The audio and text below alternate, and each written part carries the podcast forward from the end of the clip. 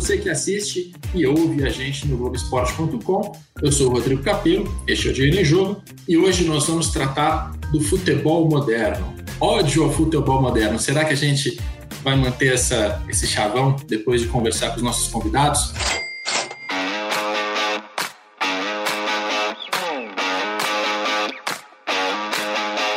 Eu vou apresentá-los agora, colocá-los na tela. Sempre você que assiste tem uma leve prioridade ao saber dessas pessoas. E para quem está só ouvindo no nosso podcast no Globoesporte.com, vou começar pelo cargo mais imponente, Vinícius Manfred, Manfredi. Eu estou com um problema de pronúncia do sobrenome dele. Como é que é? É Manfredi. Eu sempre chamei de Manfredi. Manfred é Manfredi, de Azevedo, isso aí. Gerente de marketing da Arena Corinthians. Você também já trabalhou no, no marketing do Corinthians, né? Hoje é Arena, mas já foi clube. Isso, eu entrei em 2015 é, e aí até o comecinho de 2018 eu fiquei na estrutura do clube, depois eu migrei para o estádio. Maravilha. E meu segundo convidado é o produtor, jornalista e precisaria de muito tempo para apresentar todos os predicados, Daniel Leon, também documentarista e é, você fez o, o, o documentário Dia chamado Dia de Clássico, é isso? É, é, na verdade é uma série, são 19 episódios, 10 deles estão no Mais Globosat, 9 estão no YouTube. E, e viriam mais agora, deu uma parada aí com a pandemia, mas vamos esperar que as torcidas voltem ao estádio, porque o enfoque do dia de clássico é mais torcida, é mais o que acontece fora do campo do que acontece dentro, né?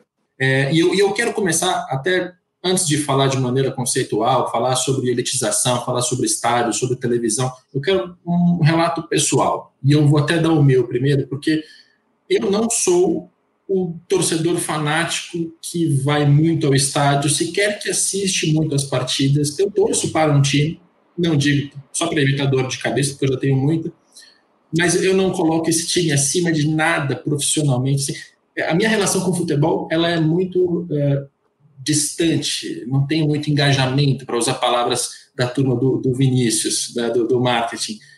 E, então, mas, mas eu me entendo como um torcedor médio eu me entendo como um torcedor comum. Eu, muitas vezes eu acho que a gente toma decisões erradas e a gente tira conclusões precipitadas quando fala de negócio no futebol por achar que a torcida é formada por um monte de fanáticos. E essa não, não é a verdade. A, a torcida não, é formada fato, por um monte de gente é, comum, desengajada, que não sabe. Eu, eu, não sei escalar o time que eu torço. Admito com todo, toda tranquilidade. Eu sei dizer o faturamento dele, porque eu trabalho com isso, mas eu não, eu não sei escalar.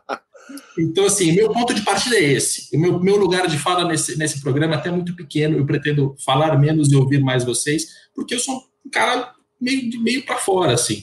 É, Vinícius, qual, antes, antes de falar do, do gerente de marketing da Arena Corinthians, o que é o Vinícius Manfredi, agora falando corretamente seu sobrenome, sobre o, o torcedor? É, então, primeiro eu queria agradecer o convite para participar desse bate-papo. Acho que é um assunto que poderia durar horas, é, também não tem, não tem, acho que é o que a gente estava conversando antes, né? Não existe uma questão de certo ou errado, acho que são convicções de cada um. Também queria deixar claro que nada do que eu falar aqui é a opinião do clube, é, na verdade é a minha opinião como pessoa. E eu acho que antes de qualquer coisa, até não querendo ser tão conceitual, mas se a gente for parar para analisar o futebol desde a sua origem, a gente vai entrar em uma discussão sociológica, né? Eu costumo dizer que ir para o jogo é tipo um fato social. Você tem as tribos, os grupos, os códigos de, de comunicação entre esses grupos. E quando eu digo grupos, eu não estou falando só da torcida organizada, estou falando de todo mundo que vai para o estádio, que costuma ir com uma certa recorrência. Porque esse cá, cara entre nós, cá entre nós, o Vinícius é, o, é aquele sujeito que flutua entre todos os grupos, né? Vamos é, combinar. Eu sempre tive uma vivência muito grande em estádio é, e eu me defino como assim, se eu tiver qualquer condição financeira na minha vida, mas eu tiver saúde e eu puder comprar um ingresso da arquibancada, onde eu vou comprar porque eu acho que é onde tem uma emoção que é o que o, o Daniel falou, sai das quatro linhas, né? Até porque o que você vai ver, você não sabe se vai ganhar ou vai perder. Quando perde, você volta chateado para casa. Quando ganha, você volta feliz. Mas o, o, seu papel ativo como torcedor, normalmente ele começa na arquibancada. Né? Então, é, fatalmente, o pulmão dos estádios está nas arquibancadas. Aí se entra na conversa sobre as torcidas organizadas, que é um outro, acho que é um outro tema também gigante que dá para dá conversar. E dali começa a inflamar, né? Eu lembro quando eu era pequeno, eu ia no jogo com meu pai na numerada e eu só ficava olhando para bancada. Eu falava, eu quero ir lá. Até um momento que eu cresci um pouco, ele me levou. Né? Então, é, isso já aconteceu. Eu já levei antes de trabalhar no clube mesmo, eu levei o gringo no estádio, o cara ficou olhando para lá. Né? Tem um amigo que contava a namorada dele a primeira vez que levou no estádio, eu quero ele fazer poropopó. Então, assim, existe é, uma magia, é, e eu acho que essa é a grande discussão da, da conversa de hoje, que ela não é muito uma questão de monetização, uma questão fria, racional. Pelo contrário, ela é uma situação extremamente difícil de ser compreendida porque pessoas de tribos totalmente distintas em determinado momento estão, estão fazendo a mesma coisa. Né? Quando se fala que futebol é religião e tal, e cada time tem a sua tem as, os seus posicionamentos e as palavras que te definem melhor como torcida e como clube, isso é muito verdade, né? Você vê ali é, pessoas de créditos distintos, opções políticas diferentes, se abraçando e celebrando uma coisa que é um time. Eu fico chateado quando eu escuto alguém falar que o torcedor é cliente. Isso me machuca, não pelo sentido de que um cliente não é uma pessoa bem tratada, pelo contrário, todas as empresas buscam tratar muito bem o seu cliente.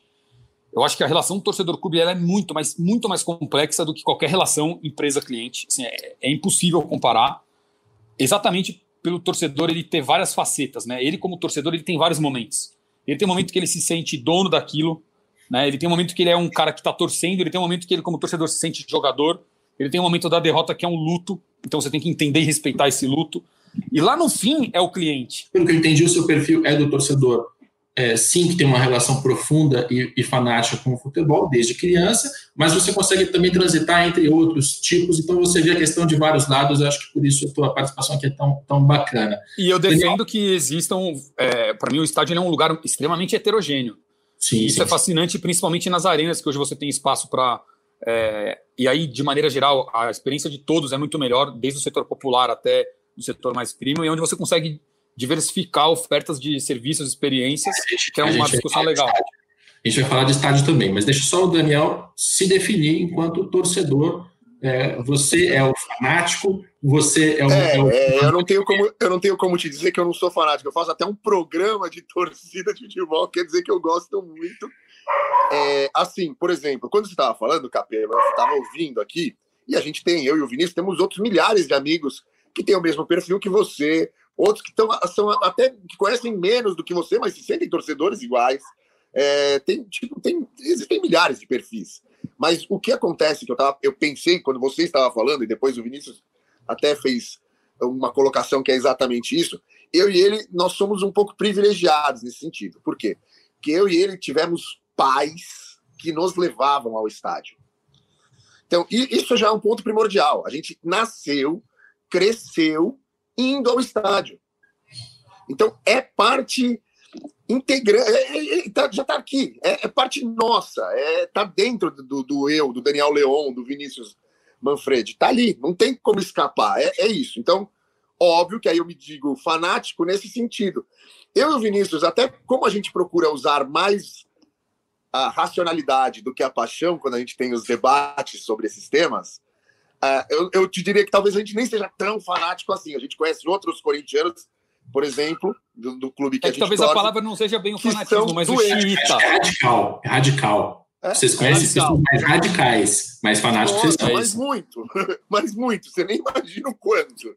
Né? E a gente sempre tenta colocar um pouco de panos quentes, a gente sempre tenta amenizar, a gente tenta utilizar. Eu falo, meu, ó, eu posso falar, o meu é, fanatismo ou paixão pelo meu clube não me permite ser ignorante, com todo respeito. Desculpem vocês, eu não consigo me permitir ser ignorante, cara. Eu estudei, eu tive uma, uma boa educação da minha família, eu não posso me permitir agora virar um ignorante porque eu torço para um clube. O que, tem a ver uma coisa com a outra? Então, você entendeu? Existe um, existe um limite da até onde vai esse fanatismo e da até aonde vai a racionalidade. Agora, é, é, claro que eu amo a arquibancada e tudo, eu acho até que com o passar dos anos eu estou um pouquinho mais calminho, tô até preferindo de vez em quando ficar na, do outro lado do estádio, que não é na torcida organizada ou que não sei o quê. Eu gosto, continuo gostando, mas eu sinto falta um pouco de coisas que estão se perdendo quando a gente falou de futebol moderno e a gente vê se perdendo. Então, por exemplo, antes de começar aqui, eu estava ligado assistindo no Sport TV, estava passando Flamengo e Vasco. E aí eu lembrei que eu fui num Fla-Flu na final da Taça Guanabara, que eu fui no Flamengo e Vasco na final do Campeonato Carioca, tudo com 100 mil pessoas. De repente apareceu o público lá. 89.900 e não sei quanto. Tinham colocado 92 mil ingressos à venda. Aí eu tava ouvindo a Força Jovem provocando a torcida do Flamengo, a tua raça respondendo, aquela coisa de Maracanã que, meu, dos anos 90, 2000, que eu tô olhando e falo, cadê? Tipo, cadê? Então, existem regras e limitações e arenas modernas e tudo, mas eu vou usar um exemplo que eu já falei para o Vinícius isso, e que é muito bom, que tem o Thiago Floriano, que ele é o cara que dirige o departamento do torcedor gremista. É o DTGI, eu acho que é o, a sigla que eles utilizam. E eles foram lá no Borussia Dortmund, foram até Dortmund, na Alemanha, pegaram o modelo do Borussia Dortmund, da parede amarela, lá do muro amarelo que tem, pegaram o modelo, porque assim, existem vários modelos de futebol moderno. Existem os que são bons, que vale a pena copiar, e existem os que não são bons, que a gente não precisa copiar. A Inglaterra é maravilhosa para o capelo que vai falar de números e de estatística, entendeu? Pô, a, a, o que gera de renda a Premier League, o que gera de investimento, o que gera... Bom, maravilhoso. Mas e a torcida? Para mim tá horrível. O que, que, é? Eu tenho que assistir só jogo do Crystal Palace, então, porque é o único time que tem torcida. Ou então tem que ver as torcidas no jogo fora, que vai dois mil caras para gritar, porque senão você não existe torcida. Você assiste um jogo do Chelsea em Stamford Bridge, é decepcionante, cara. Teve um jogo. Então, mas aí, a gente entra, aí a gente entra no estádio. É, a gente tem hoje uma, uma demanda para que os estádios gerem mais dinheiro em suas operações. Porque eles são equipamentos que são mais caros do que já foram, porque eles são equipamentos que vários deles são privados e eram públicos. Quer dizer, uma, é, é, é se você olha para o Maracanã dos anos 50, 60, 70, ele tinha custo, só que aquele custo era pago pelo público claro. é, como poder público, não pelo ingresso. Não dá para comparar, não dá para, não tinha 300 é. televisores, não tinha não sei quantas é... E, e, o modelo de negócio era diferente. Assim, o poder público aceitava pagar aquele custo e parecia que era de graça, mas não era. Aquilo custava para alguém. O Maracanã já dava prejuízos desde então prejuízos na sua relação receita-despesa de poder público, né? Então, mas aí a gente entra no momento do futebol em que é, estádios como a Arena Corinthians são construídos, é, Allianz Parque, o próprio Maracanã foi refeito, foi feita uma concessão, e aquilo tem que fazer sentido enquanto negócio. Então a gente não pode tirar isso da conta. Mas também, e a crítica é recorrente, falam em estádios que não têm é, identidade, não têm alma, não têm torcida, é, e aí eu pergunto para o Vinícius, que trabalha eu, no estádio... Eu vou querer fazer um adendo antes de, do Vinícius responder. Diga. Eu só vou falar uma coisa, tá? Só para deixar, para dar a deixa para ele seguir. Se não fosse bom a arena, que vamos dizer desde a Copa de 2014 a gente tem muito mais arenas por todo o Brasil. Quem ganhou o Brasileiro de 2015, 16, 17 e 18? 15, 16, 17 e 18 os dois clubes que construíram suas arenas, Corinthians e Palmeiras, ganharam dois cada uma, utilizando a torcida nessa nova arena, nesse novo modelo. Então não dá para falar que é ruim, entendeu? É, porque Agora, custa caro. É.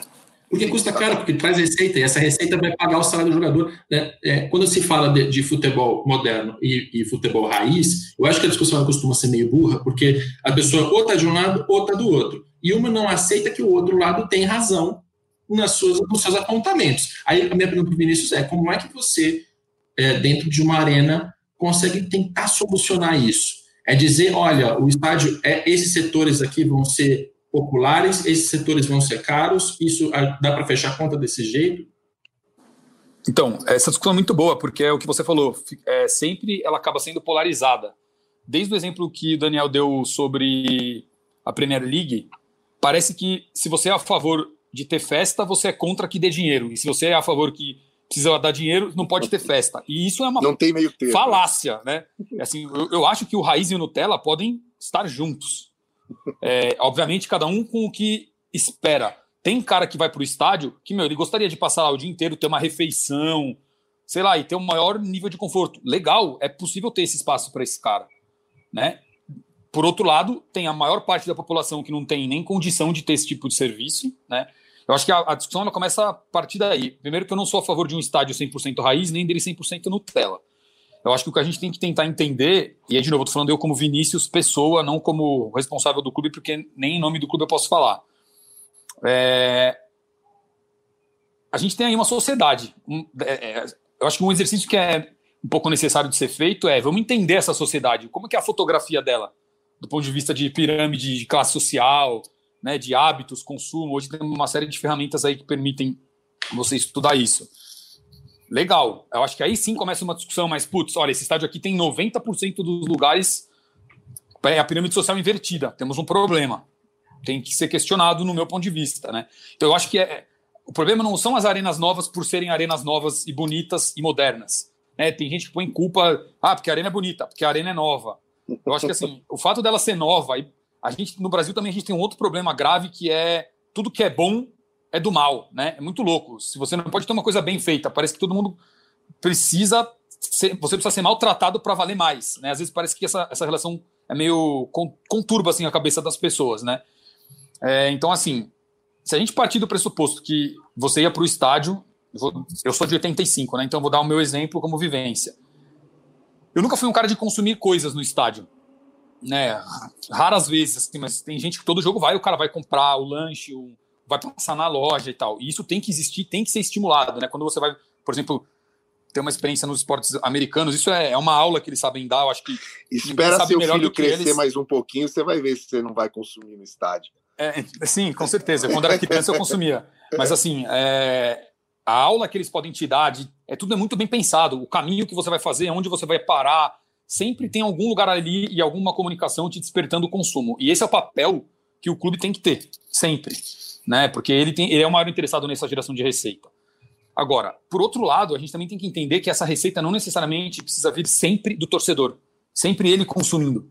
Né? Porque se a partir do momento eu tenho um evento fora do estádio, por exemplo, antes do jogo ou depois, que eu tenho lá 5 mil pessoas consumindo coisas num valor ok, que não precisa ser uma, uma super margem, eu tenho um produto fértil para o mercado explorar. Será que uma marca de carnes não gostaria de ser a marca oficial dessa experiência?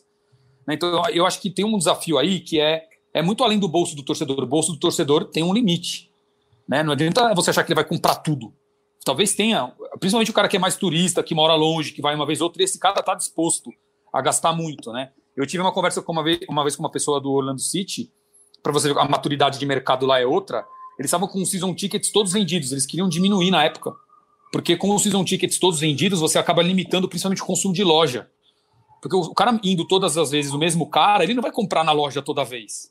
Né, um lanche, beleza, ele come, tem uma necessidade ali de, de, se alimentar. Agora, uma loja, chega uma hora que aquilo ali para ele não é mais novidade. Então você é, precisa ter um bem público rotativo. Isso, né? Ninguém nunca pensa nisso, né? Porque, ah, demais, o Orlando City abriu o carnê da, da Season e vendeu 40 mil é, é, tickets é, 20 e poucos, se não me engano. É, é. é, é porque eu lembro quando a, gente, quando a gente foi lá na Florida Cup, que eu fui lá pra, pela Jovem Pan, estava lá também com o Corinthians, uhum. e a gente foi e foi a ver um monte de coisa. É muito legal você ver pô, o desenvolvimento da MLS. É outra, matur é outra maturidade. É, é, Mesmo a é MLS sendo uma, uma potência nova, a mentalidade de gestão e até do público, porque ali a relação do público é outra, né? O público, é, em geral, nos Estados Unidos, talvez o futebol um pouco menos, mas em geral o cara está indo para o entretenimento. Esse é um ponto X também de quando a gente vê muitas cópias de, de ações que acontecem fora e que algumas não funcionam. Outras funcionam, mas algumas não.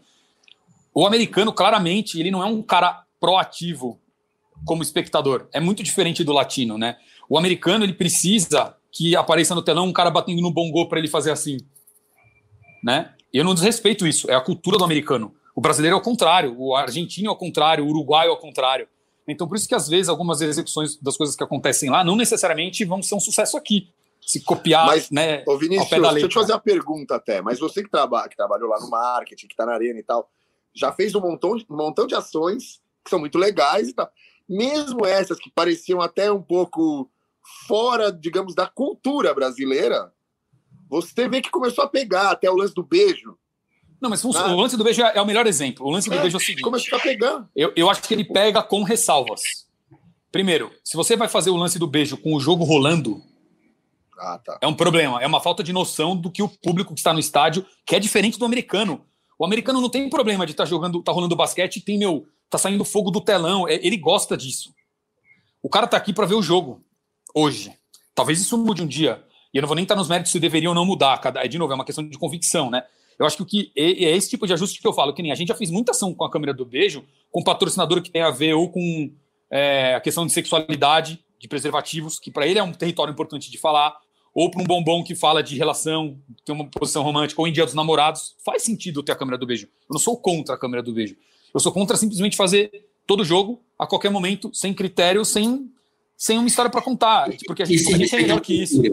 E sem respeitar a cultura. E aí eu quero aprofundar a cultura com, com perguntando para o Daniel. Porque é, quando a gente fala de esportes americanos versus futebol brasileiro, futebol europeu, fica muito clara a diferença, porque o americano tem outra cabeça. Né? Ele, ele não está nem acompanhando um esporte, ele está acompanhando um entre, entretenimento. É isso. A indústria, a indústria é de entretenimento, não a indústria do esporte. Né? Mas a, a diferença é tão gritante que fica muito fácil de identificar, pelo menos para mim. Quando a gente fala de futebol brasileiro e futebol europeu, eu fui em fevereiro deste ano, parece que é, é 2015, de tanto tempo que a gente está em pandemia já, mas era fevereiro deste ano, e eu assisti ao El Clássico, é, é Real Madrid e Barcelona, né? em Madrid.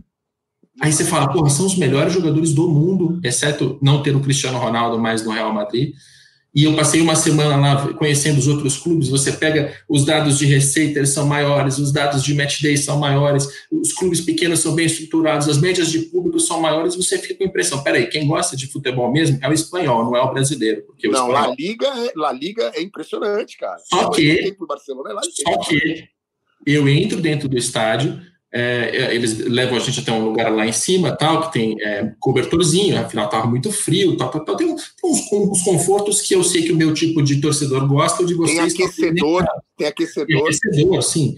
É, mas até aí tudo bem, eu fiquei, fiquei feliz. O problema é, começa o jogo, cara, é, durante os 90 minutos, é, é assim, o acabou. Mas, você não tem, você não tem a, a, atmosfera de um estádio latino, ou de um estádio brasileiro, de um estádio argentino. Mas você falou, você falou que ia perguntar isso para mim e você foi bem, sabe por quê? Porque eu morei muito tempo em Barcelona. Ah. E já faz muito tempo que eu vou para Barcelona sempre, desde moleque. Já fui para Madrid várias vezes também, nos jogos e tudo mais. Chegou um determinado momento que eles tentaram copiar a Liga Inglesa. E eles acabaram com as torcidas. Eles acabaram. Então, essa volta está acontecendo gradualmente. Então, por exemplo, no que você foi, provavelmente atrás do gol, devia ter um bloco, todo mundo de branco ali atrás do gol, que é só aquilo.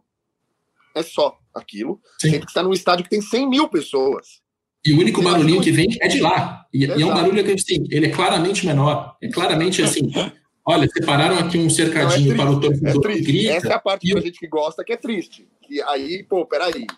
Vamos chegar num, no meio termo, que é o que eu estava falando da diretoria do Grêmio e buscar o exemplo do Borussia Dortmund, e não do Real Madrid, do Barcelona e da Premier League.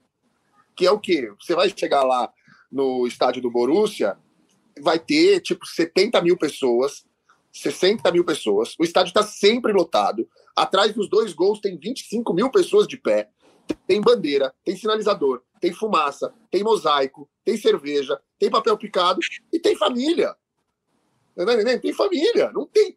Não, não existe. Não, não é As coisas não são excludentes. É, não é uma incongruência. Existe o um espaço para todo mundo ali. Então, isso que quando o Thiago Floriano veio falar para mim, eu falei, pô, que legal, cara, vocês são pioneiros nisso. Porque o Grêmio tá fazendo o quê? Ele tem um espaço para torcida mista. Se você falar que vai ter torcida mista aqui em São Paulo, no Rio de Janeiro, no Rio de Janeiro pode ser, mas em São Paulo, alguém vai se matar. Como assim? Que, que, peraí, vocês são o quê? Vocês, é o que? É primata? Não consegue assistir o um jogo? Então eu não posso levar, por exemplo, meu primo, que é palmeirense, ou sei lá, eu não posso? Entendeu? Assim, e se eu quiser ir na arquibancada, como eu e o Vinícius falando que a gente quer ir, você tem a opção.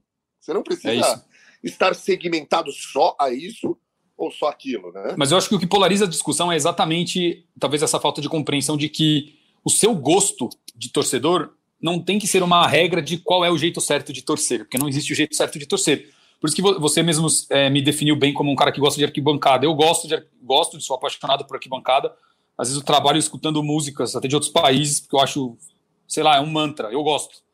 Mas eu quero ter que sejam 20 lugares que o cara ganhe um cobertor, porque aí eu posso ter uma parceria com uma empresa que vende cobertor. O outro lugar que tem o videogame, que eu posso ter uma parceria, porque tem público para isso, né? Eu acho que tem isso é fascinante. O futebol ele é plural. Né? Eu acho que a grande discussão ela não tem que ser ah, é, tudo tem que ser assim ou tudo tem que ser assado. É, é, saber exatamente dimensionar quais são esses tamanhos, né? Até que ponto, se eu tiver 90, eh, sei lá, 60% do estádio com cobertor, comendo um prato gourmet, eu estou descaracterizando Né? Eu acho que essas são as discussões que é, é tipo um ajuste, é como se fosse mixar uma, é uma mesa de som, cara. Como é que. Mais, que a gente, mais a gente, um vou- exemplo.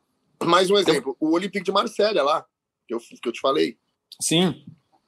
Mas, ó, Cara, eu vou dar um é exemplo nosso aqui. 65 mil pessoas, tem dois, atrás dos dois gols a curva norte, a curva sul. É 25 mil pessoas atrás de cada gol.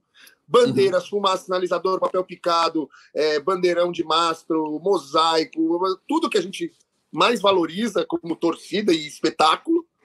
E o estádio tem 65 mil pessoas, tem o setor do meio, que seria a oeste, aí na arena que você administra.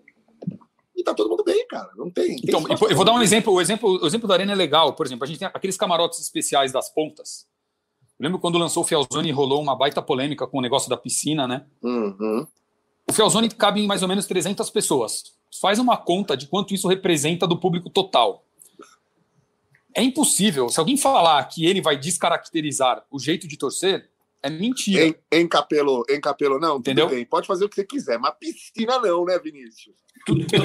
Essa, o camarote é um espaço do proprietário. é, ela não é usada em dia de jogo, inclusive não pode usar, porque o medo de todo mundo é que virasse, sei lá, uma banheira, banheira do Gugu, né? E realmente não pode entrar de maiô, biquíni, sunga, não é? Isso é muito, por exemplo, ali é alugado para festas universitárias, ali é alugado para outros eventos. Então é uma fonte de receita para o estádio importante. Agora, pro dia do jogo, é pro cara que quer passar o dia inteiro lá. O cara fica seis horas, sete horas no Mas estádio. será que é complexo de vira-lata, Vinícius? Porque, por exemplo, eu acabei de falar que a gente foi para a Florida Cup, cobrir a Florida Cup e tudo mais. Aí eu tava lá fazendo as filmagens para Jovem Pan e não sei o quê. Quando eu cheguei no gramado do estádio de Jacksonville, o que, que tinha? O camarote ali em cima com jacuzzis e piscinas. E o que, que todo mundo falou? E todo mundo imaginava que era isso. Nossa, que animal! Você imagina se tivesse isso no Brasil?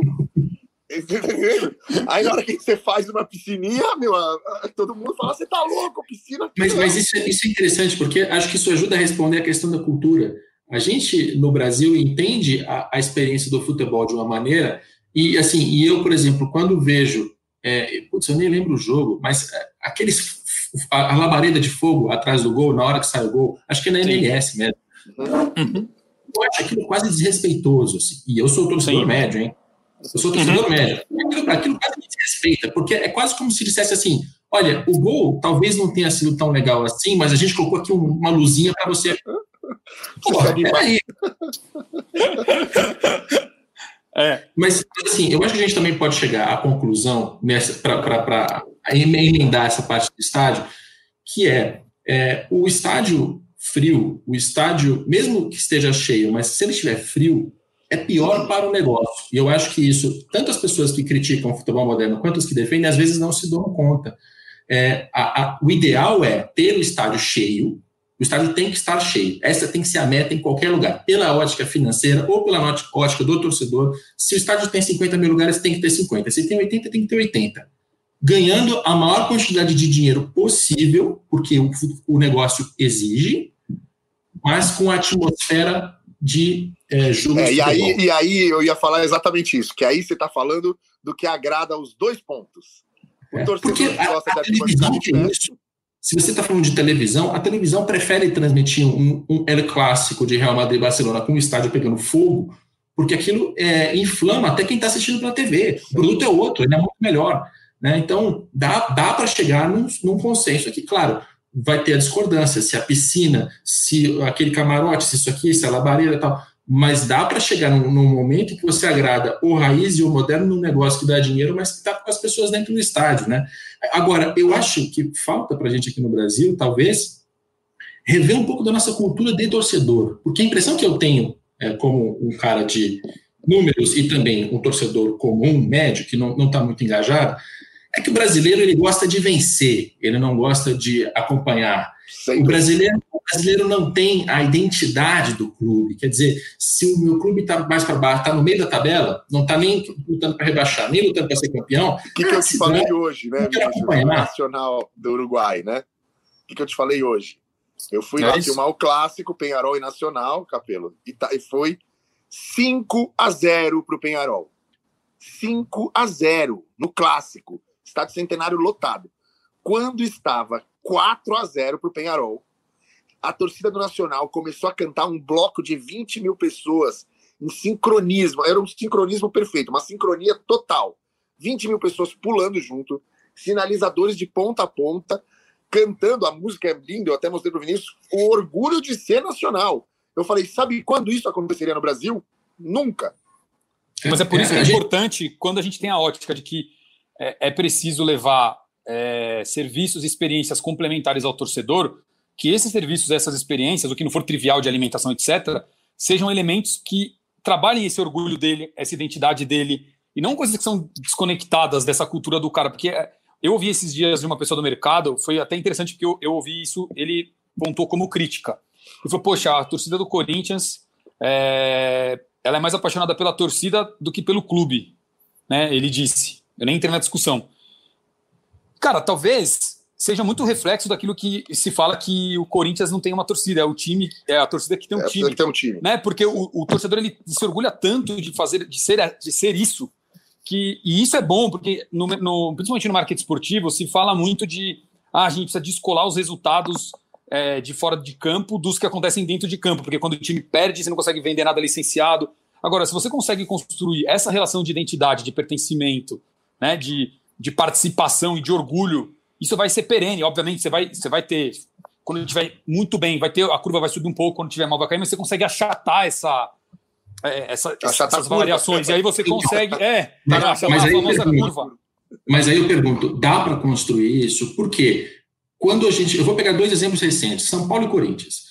O Corinthians, principalmente no Pacaembu, é, e no início da Arena Corinthians, tem sempre públicos mais altos do que os outros clubes. E não é só um fato de ter mais torcedores. De fato, a torcida corintiana tinha isso, o bando de loucos, a, aquela, aquela, aquela zoeira reprimida da falta do estádio, da falta do Mundial, aquilo era tudo muito forte no início dos anos 2010. O sofrimento, né? O sofrimento. É, o, o, o, o corintiano, ele, ele tinha essa identidade e eu acho que isso é uma vantagem absurda, inclusive para negócio, porque a, a, a paixão está lá. Ao mesmo tempo, o São Paulo, que veio dos campeonatos de 5, 6, 7, 8, né, Mundial e depois os três brasileiros, ele vendeu a ideia do soberano, do 4-3-3. Do, do, né, e, e, eu sempre achei aquilo uma, uma burrice enquanto negócio, perdão se eu estiver ofendendo alguém com, com, com o adjetivo que usei, é, né, alguém que, que projetou aquilo, porque quando você se vende como o soberano, quando o fator de identidade da sua torcida é a soberania de títulos, na hora que você não tiver os títulos, você vai Acabou. perder a sua partida. Diferente, do, diferente do vivemos de Corinthians e não de títulos. Sim, agora, isso para mim estava muito claro no início dos anos 2010. Hoje, eu já olho para a média de público do Corinthians, ela está um pouco mais baixa. Eu já olho para o Corinthians por engajamento nas redes sociais e eu sinto, não sei, talvez alguma coisa tenha mudado. A pergunta é: dá para quem está gerindo um clube construir essa identidade do torcedor ou ele sempre vai reagir e são fenômenos culturais que estão fora das nossas mãos? Eu acho que a pergunta é muito boa. É, também acho que não tem uma receita de bolo, mas assim, primeiro que eu acho que o clube não tem que construir, ele tem que alimentar. Eu acho que essa é uma troca. Né? Não adianta eu falar, eu ah, decidi que a torcida, vamos supor, trabalho no. Fala, inventa um clube aí que não existe, trabalho no clube X. Ah, eu quero que a minha torcida seja esse posicionamento. Não dá para você fazer isso seria até desleal, porque se o cara já se identifica com você, acho que primeiro tem um passo de diagnóstico, de entender quais são esses sentimentos né, desse, desse coletivo, para daí você entrar nessa. Eu vou dar um exemplo prático do que aconteceu em 2016. É, passado bem recente. E voltando à sua pergunta também, antes de contar isso, quando você tem um ciclo vitorioso num curto espaço de tempo, é, é uma geração que, se você parar para pensar, é um pouco mais difícil de lidar. Porque esse cara, quando o time começar a ir mal, ele tende a reclamar, porque ele, não, ele nunca passou aquilo que construiu a identidade do clube, no caso do Corinthians, né? Então, assim, 2016 é um, é um é, exemplo no caso claro do Corinthians, disso. eles não ficaram 23 anos sem ganhar então, um título, né? Eu vou dar um exemplo Você claríssimo do que aconteceu. Para alguém da geração dele, opa, não, o Corinthians é sofrimento. Para esse cara, não, o é Corinthians é ganhar todo ano. Se não é ganha, isso. Assim, não serve. Ó, por exemplo, é, 2016, se eu não me engano, do ponto de vista de performance esportiva, o ano do Corinthians não acabou bem né? E a expectativa de 2017, como é, é, quem trabalha na parte do marketing nunca vai saber exatamente os planos é, de como vai ser montado o elenco, essa troca não existe até porque é um assunto muito delicado de você se já vaza por natureza, imagina se tiver muita gente sabendo quem vem e quem vai, né? Sem dúvida. E aí a gente optou, essa é uma, essa é uma coisa legal de compartilhar. é, até para os próprios torcedores olharem e entenderem como que as coisas se dão. É, era um ano que a gente não tinha muita expectativa, embora depois foi um ano fantástico. E aí o que aconteceu? Não sei se vocês vão se lembrar. A campanha na época do Fiel Torcedor, que até, ela até tinha uma certa polêmica, ela chamava A Fiel é Foda. Era uma campanha de reconhecer o torcedor e, o, e a pessoa que era usada é, como o interlocutor disso, que humanizava essa relação do clube com o torcedor, era o Basílio, que é um cara que foi o responsável pelo fim daquele, daquele momento histórico do clube e que talvez para a maioria das pessoas que eram impactadas pela mensagem não viveram ele. Eu não vivi ele, por exemplo, mas eu sei da história, né? E respeito muito como torcedor. Então, assim, ali era o momento que a gente falou: meu, a gente precisa trabalhar o orgulho do torcedor, porque a gente não sabe o que vai dar. E a campanha da Nike, para quem for lembrar também da camisa das duas, chamava-se Fé Alvinegra. E ela remetia muito a toda essa questão de, da devoção do torcedor, de passar por uma série de momentos difíceis, né, de acreditar em superstição e o que, que ele fazia para superar tudo aquilo, até que coincidentemente, é muito louco, às vezes tem o alinhamento dos astros acontecem, né? assim como aconteceu no, na camisa laranja, que falava sobre a base, e no, na inauguração o jogador da base entrou e foi titular e fez um gol. É, nesse aconteceu uma coisa incrível que é, era uma campanha que remetia a 77 e calhou da final ser novamente contra a Ponte a Preta, Ponte. o que podia também atrapalhar a história, porque se perde, né? E a, o futebol é fantástico por isso, tem essa questão é, que você nunca consegue prever. E a camisa foi lançada e a gente conseguiu. 40 anos, né? Exatamente 40 anos depois. A gente conseguiu, inclusive, dar uma volta olímpica com alguns dos atletas que ainda estão vivos em condição, com o troféu, porque lá em 77 isso não aconteceu. Né, com a invasão do campo, não existiu volta olímpica. Então, o Basílio, até quando nos encontra, ele fala: Poxa, aquele dia foi muito legal. É, esse eu acho que é um dever importante do clube de conectar a história. Né? Então, por exemplo, puta, eu tenho.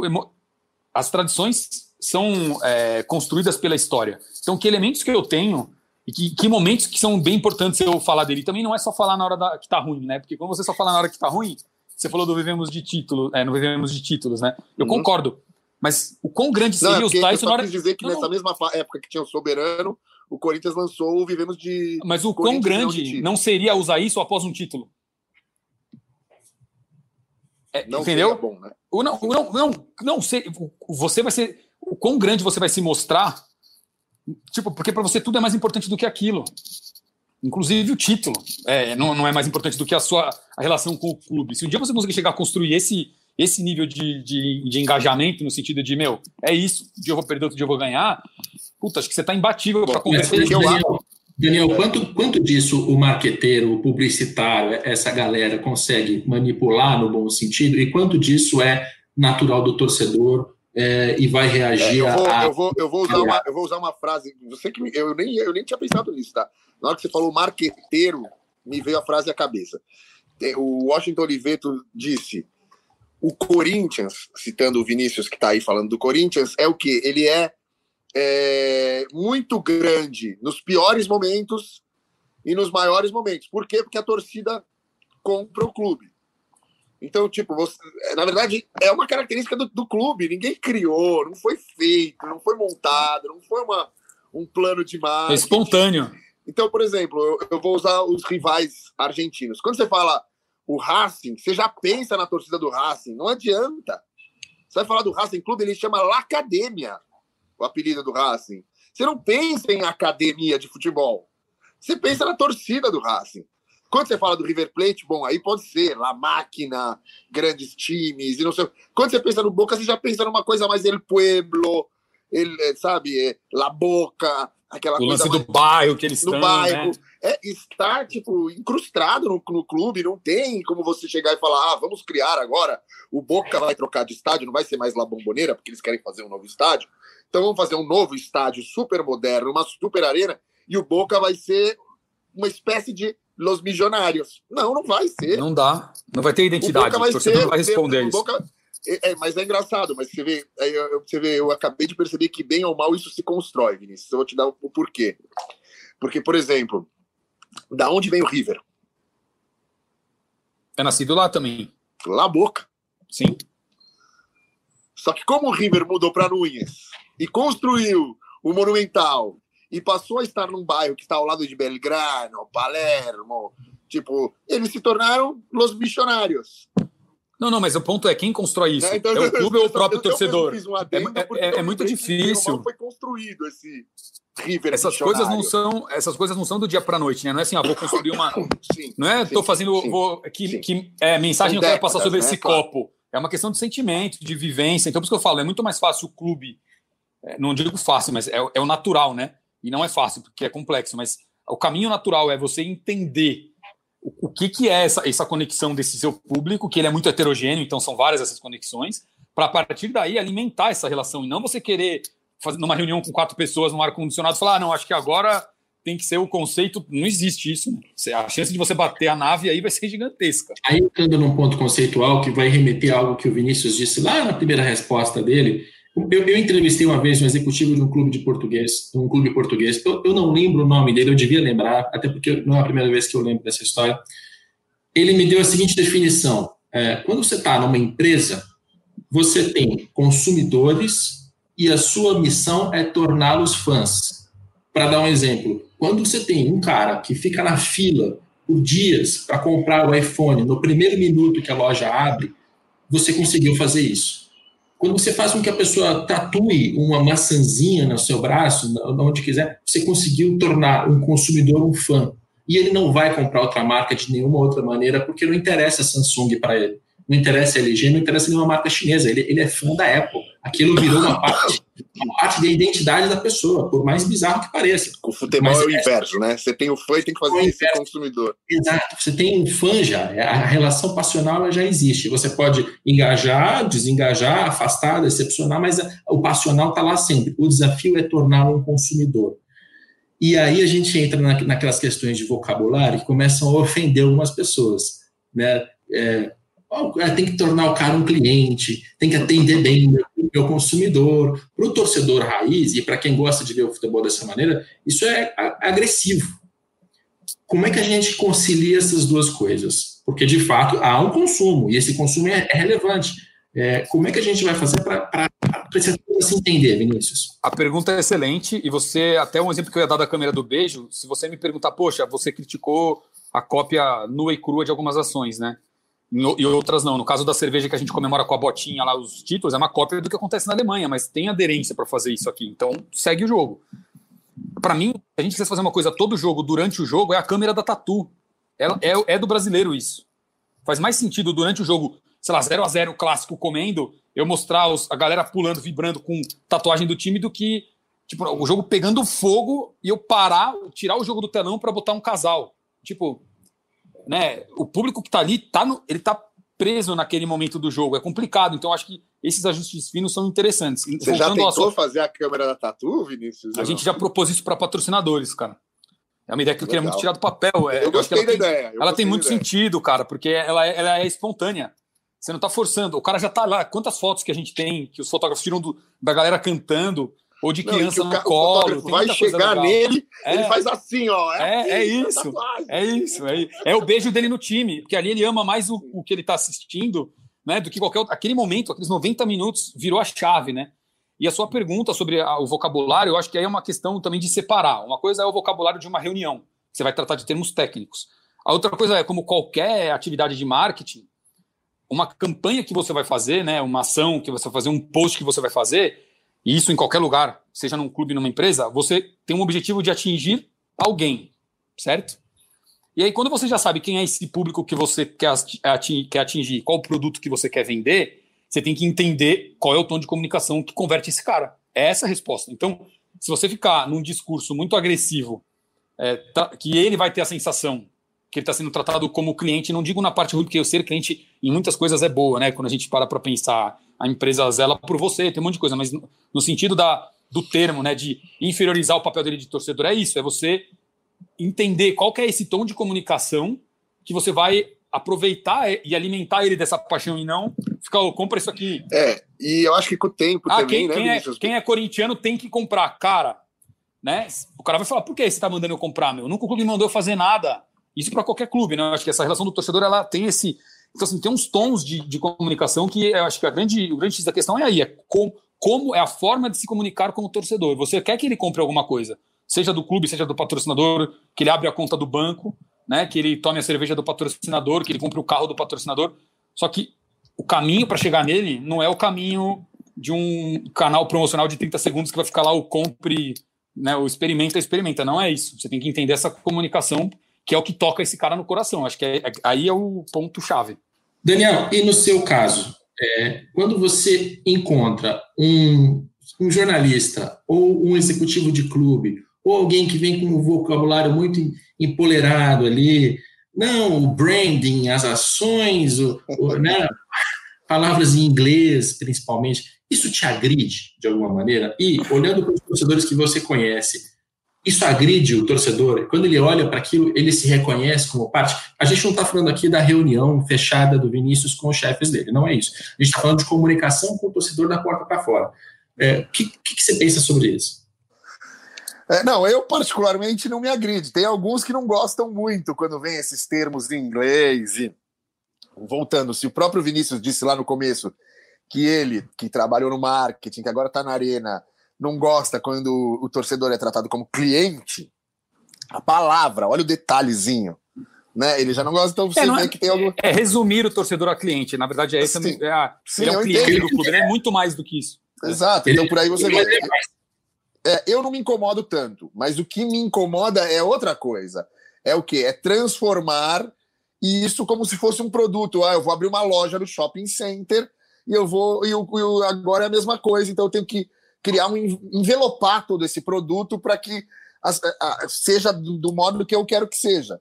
Então, por exemplo, eu e o Vinícius já discutimos muito até sobre final única ou não final única, a Comebol com as novas regras e tal. Então, para mim, se ela quiser vir com modelos europeus e flyers e catálogos, tudo lindo, maravilhoso, eu acho bacana. Agora, que ela não venha com esse papo de que tem que tirar as bandeiras porque impede a identificação dos torcedores. Não, aí não dá.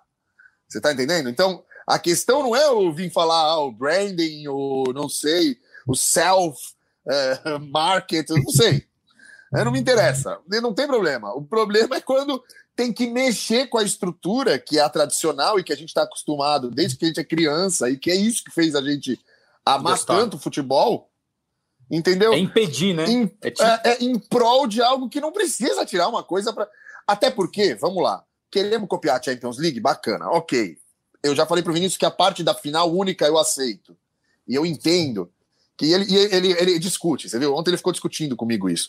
Eu falei, Vinícius, vamos pensar que é o seguinte: eu tô lá, é, eu tenho uma data, num sábado, num horário que eu escolhi, que eu sei que vai atingir, atingir o mercado asiático, que vai conseguir é, englobar tanto o mercado asiático, a Europa, quanto a América do Sul, que são os três principais, que eu vou conseguir ter um horário fixo e que vai ter um campeão aquele dia. Que não vai ter que ter outro jogo de volta para saber quem é o campeão. Então que eu vou sentar lá e vou, e vou assistir. Que se empatar o jogo, vai ter uma prorrogação. Se empatar a prorrogação, vai ter uma final em pênaltis e vai ter um campeão. Aí eu dei um exemplo para ele. Eu, eu fui cobrir também é, a final da Champions, Atlético de Madrid, Real Madrid em Lisboa. Cara, na hora que eu cheguei em Lisboa, eu já tinha ido para Lisboa, era outra cidade. Eles não enveloparam o Estádio da Luz, eles enveloparam a cidade inteira. É, você chega desde o trem, que vieram mais de 220 mil espanhóis, 65 dentro do estádio, mais de 140 mil na, nas ruas, tipo, duas praças com mais de 50 mil pessoas. Meu, não tem preço isso. Como é que você vai explicar o que, que foi esse dia? O que todos não tem preço, eventos... mas tem trem, né?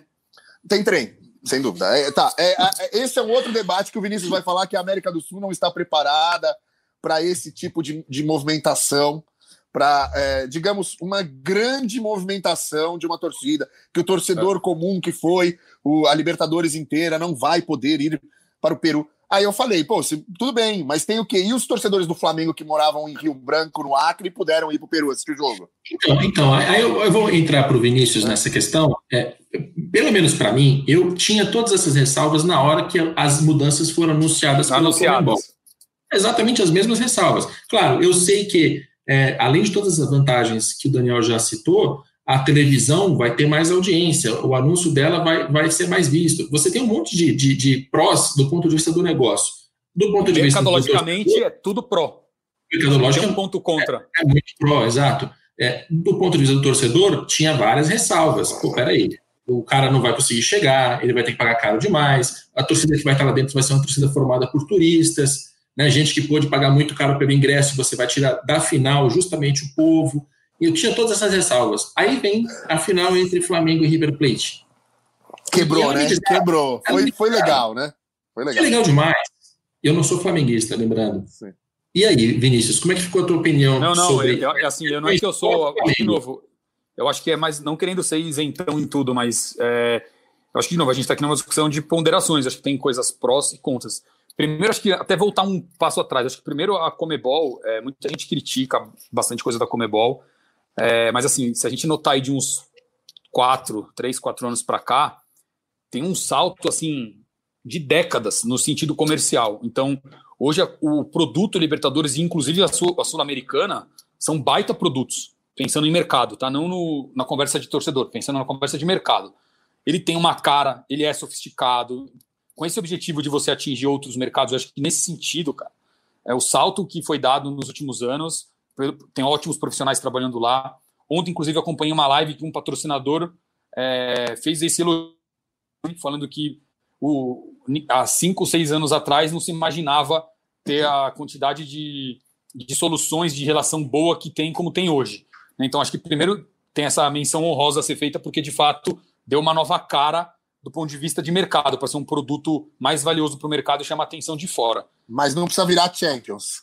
Então, o meu ponto sobre a Champions é o seguinte: a Champions, é, desculpa o palavreado, mas a Champions é do cacete. Que, que assim seja, e é a Champions. É muito legal a gente falar, putz, olha que legal o que a Champions fez lá. Ao mesmo tempo, eu acho que a gente, e não estou falando da Libertadores, estou falando de todos os campeonatos, a gente conversa com bastante gente do mercado, é, e eu também entendo que esse momento é um momento de reorganização, né? Eu acho que de uns anos para cá, o próprio Campeonato Paulista também é um campeonato super legal de acompanhar, desde as entregas de patrocínio, etc. Né? Então, todos os campeonatos entenderam isso, que eles têm que ter um protocolo padrão, que tem que ter um monte de de atributos para ser um produto valioso para o mercado. E isso eu acho que tem todas essas entidades nesse sentido estão de parabéns.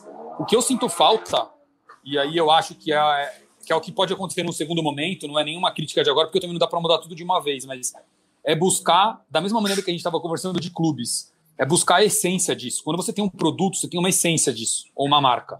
Qual é a essência disso?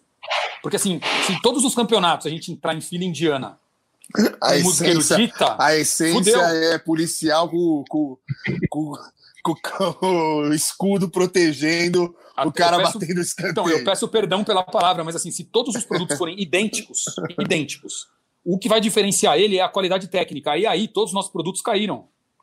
Porque a qualidade técnica do futebol europeu vai ser maior, por conta de tudo que envolve.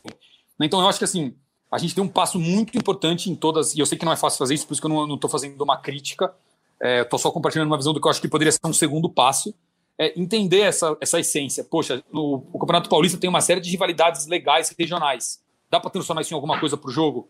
A América Latina tem um folclore maravilhoso. Será que na época de playoffs da Libertadores, no protocolo, a gente não consegue colocar alguma coisa que valorize a cultura dos países, já que até o objetivo é levar para o mundo, vira até uma porta de entrada para turismo. Até porque chama Libertadores dança, da América, né?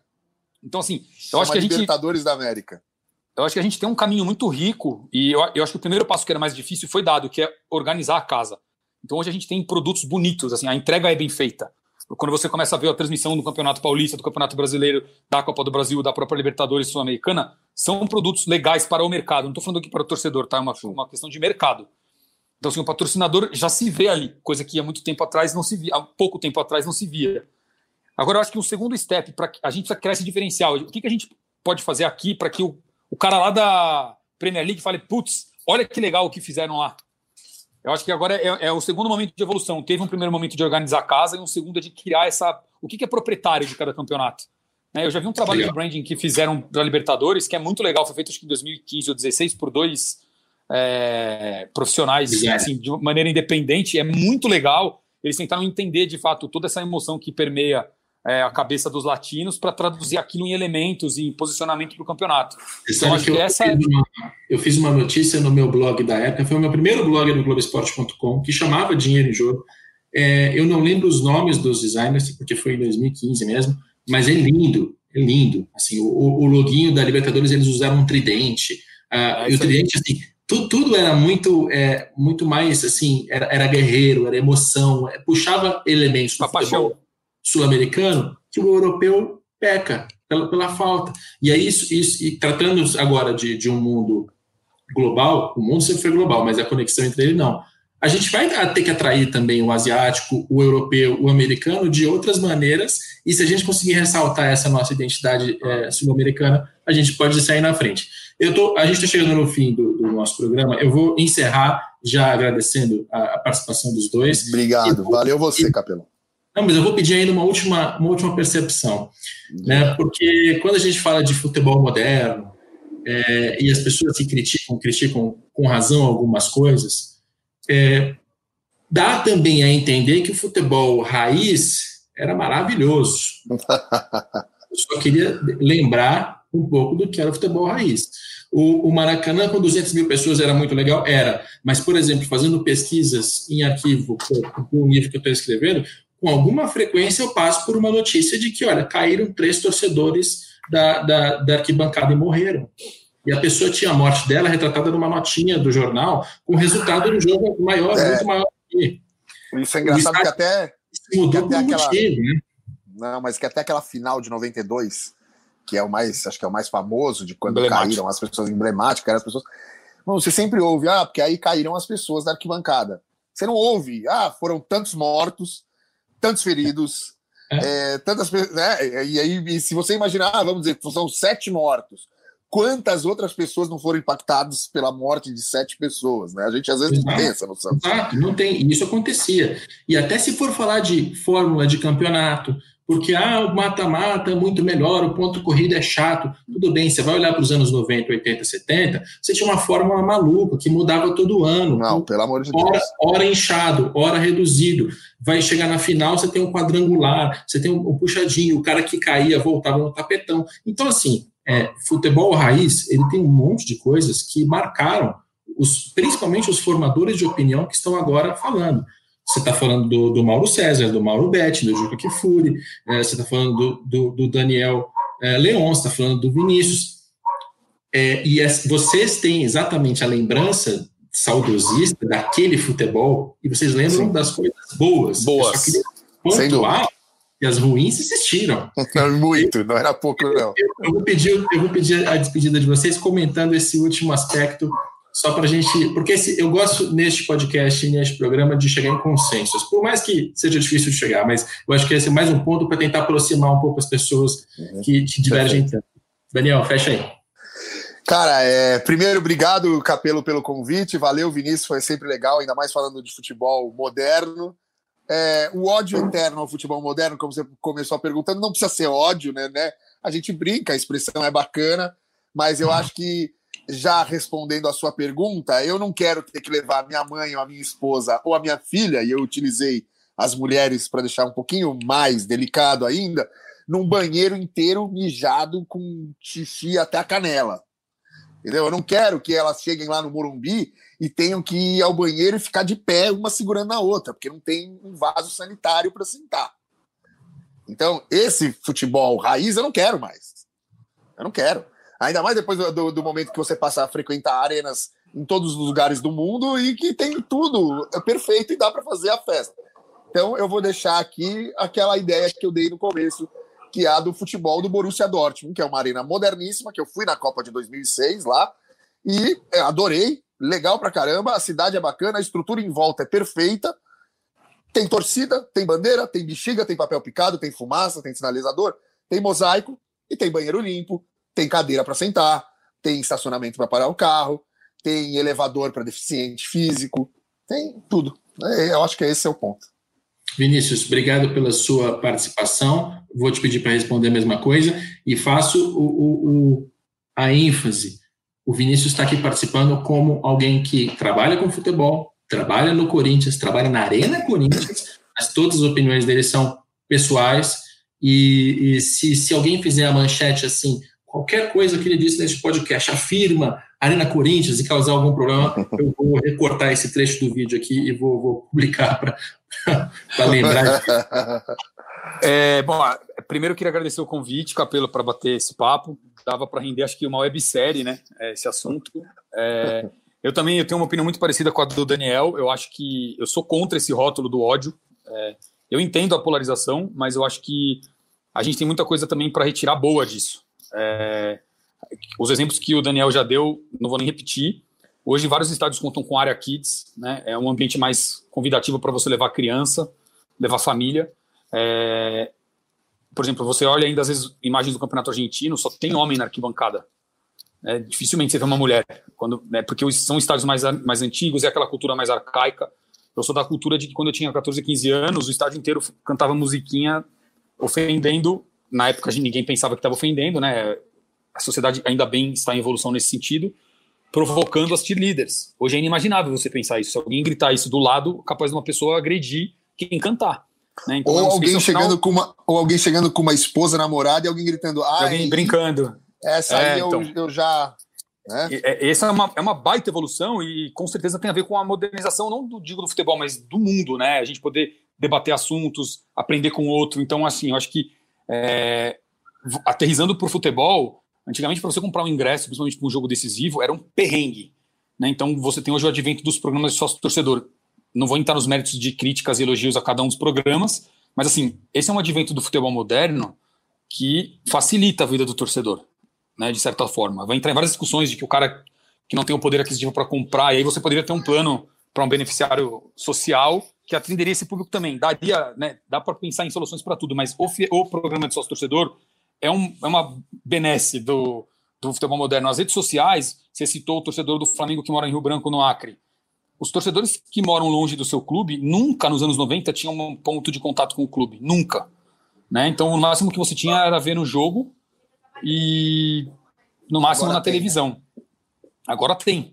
Então, assim, você consegue se sentir mais parte, você consegue pôr, a, o torcedor quer dar a voz dele, né, por tudo que a gente falou. Então, a rede social permite isso. Isso é um advento da, da, do futebol moderno, que, consequentemente, do ponto de vista de negócio, te traz um monte de oportunidade de parcerias comerciais, que também é bom para o clube e, e, consequentemente, para o torcedor, porque se o parceiro embarcar nessa jornada e oferecer experiências, oferecer conteúdo, é o que o torcedor quer. Né? Hoje, se um, um, uma pessoa quiser morar na frente do Parque Antártica, do, do Allianz Parque, né, da Arena Corinthians ou do CT de qualquer clube e quiser 24 horas seguir o Barcelona, ele consegue, porque tem conteúdo para ele. Né? Então, e isso até gera uma concorrência no mercado, no sentido de disputa pela atenção, pela fidelização, principalmente do pequeno torcedor, da criança, que os ídolos estão fora, que no videogame o, o Barcelona é força 90 e os daqui são 70. Então, assim, você tem uma. A guerra é outra hoje. O jogo de War é, uma, é um tabuleiro, é um mapa mundi. Né? Só que todo mundo pode pôr as pedrinhas aqui. Então, isso faz com que os clubes, inclusive, tenham que buscar uma aceleração para brigar com isso. Isso é o futebol moderno. Se você parar para pensar, ele tem um lado bom. Você está conseguindo. Se a gente falou lá no começo que o papel do clube é alimentar o torcedor de paixão, o futebol moderno te dá várias ferramentas para isso. Eu acho que o que tem que ser combatido é exatamente quando você mercantiliza, você, essa, você trata essa relação de uma maneira mercantilizada 100% do tempo, vira uma obsessão e você acaba abandonando as tradições do clube. Eu acho que quando você põe isso acima da tradição, você passa a ter um problema na minha visão. Tem pessoas que pensam diferente a respeito, mas acho que aqui é o X da questão. O futebol moderno, até quando ele está servindo para alimentar a tradição e a paixão, nota mil. Quando você usa ferramentas do mundo moderno para fazer outras coisas serem mais importantes do que isso, acho que aí você entra num conflito. Essa pasteurização de ser tudo igual, né? De você, sei lá, querer cobrar o ingresso mais caro possível de, em todos os setores, assim, você tem que entender aí que tem um, o futebol tem uma função social. Maravilha. Eu vou mudar aqui a disposição da tela para me despedir e vou uh, dizer a você que, que me acompanha que, apesar de eu falar de, muito de dinheiro, de balanço, é, eu até evito usar algumas palavras é, em inglês, eu evito chamar de cliente, eu evito tratar como consumidor, porque não é assim. Né? Quem, quem te vende que, que o futebol é um negócio é necessariamente mercantilizar 100%, como, como o Vinícius falou, está te, te falando bobagem. O Vinícius deu vários elementos nessa última fala dele que renderiam outros programas. A gente vai voltar para fazer isso mais vezes. E uma, uma última coisa: quando você é jornalista, você que está no mercado, vai tratar o torcedor, lembre-se de que a torcida é formada não só por Vinícius e Daniel, é também formada por torcedores médios, comuns, que não estão tão interessados assim em futebol. A maioria. A maioria. E, e somos maioria. Somos maioria. Lembre-se disso na hora de fazer negócio. Esse é o nosso Dinheiro em Jogo. A gente volta uh, na quinta-feira. Esse programa está sendo publicado na segunda. Segundas e quintas, episódios novos falando de negócio e com também alguns bate-papos muito bons como o de hoje. Até a próxima.